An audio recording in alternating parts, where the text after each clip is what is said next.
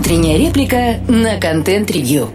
Всем доброе утро. Пожалуй, ни одна соцсеть не встречала такой ожесточенной критики в момент своего выхода на рынок, сравнивая с тем, с чем столкнулся ТикТок. И не то чтобы мы не видели почвы для подобной реакции. Восторга не вызывает и сам формат, и что уж говорить о контенте, который порой откровенно опасен для молодой и внушаемой аудитории. И речь идет не о каких-то синих китах и прочих мифических угрозах, о которых так любят рассказывать отечественные борцы за государственные гранты. По количеству идиотских челленджей, которые приводят приводили к гибели подростков, TikTok точно не уступает американским сервисам вроде Snapchat, Твиттера, ну и так далее. Но немалая доля критики была связана и с тем, что TikTok слишком быстро начал набирать рыночную долю. Многие могут вспомнить скандал, который был во времена Трампа, который пытался устроить сделку по продаже TikTok сначала Microsoft, а потом и Oracle. Пожалуй, это самая известная, но не единственная попытка выдавить с глобального рынка китайского конкурента. И, разумеется, такие попытки сопровождались информационными информационными кампаниями, в которых соцсеть обвинялась во всех грехах вплоть до того, что она изображалась как оружие китайских коммунистов, которое создано для того, чтобы отуплять детей капиталистов. В качестве доказательства даже приводились сравнения глобального ТикТока и его китайской версии Douyin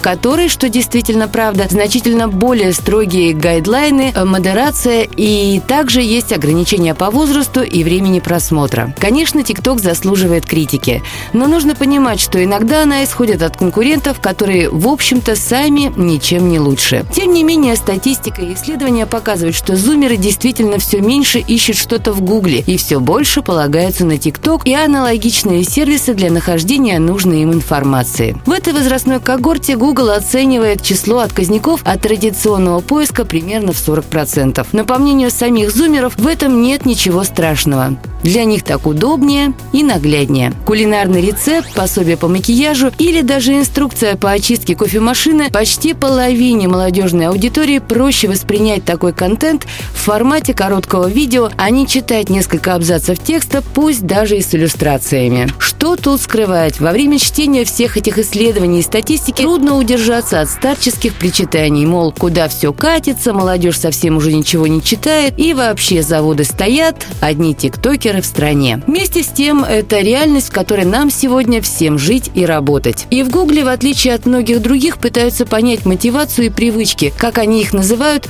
новых интернет-пользователей. В одном из своих недавних выступлений вице-президент Гугла Прабхакар Ракхаван с некоторой небрежностью заметил, что способ мышления и запросы молодежи серьезно отличаются от того, к чему привыкли разработчики поисковиков. Компания сейчас разрабатывает новые алгоритмы, которые позволят понимать такие запросы и индексировать контент ТикТока и подобных платформ. Наверное, это самая разумная стратегия поведения в такой ситуации. Понятна логика и способ удержания рынка. По крайней мере, этот путь более перспективен, чем трамповские попытки просто отжать ТикТок или цукерберговские попытки склонировать чужой продукт. Что же касается аудитории, то тут тоже есть над чем подумать. Конечно, хорошо, когда есть развитый навык чтения, абстрактное мышление и тренированная память. Но, с другой стороны, эти качества никогда не были характерны для большинства подростков, а их запросы во все времена не отличались особой изысканностью. Просто раньше не было возможности моментально посмотреть короткое видео по запросу. Иными словами, проблема есть, но она не нова. Желание возмущаться временами и нравами является неотъемлемой частью смены поколений. И, как показывает опыт, внимательное изучение вопроса и адаптация к имеющимся на рынке условиям позволяют достичь намного больших результатов, чем запросы и категорическое отрицание реальности. Всем хорошего дня! Пока-пока. Слушайте наши подкасты на Spotify, Яндекс Музыки, в Google и Apple подкастах.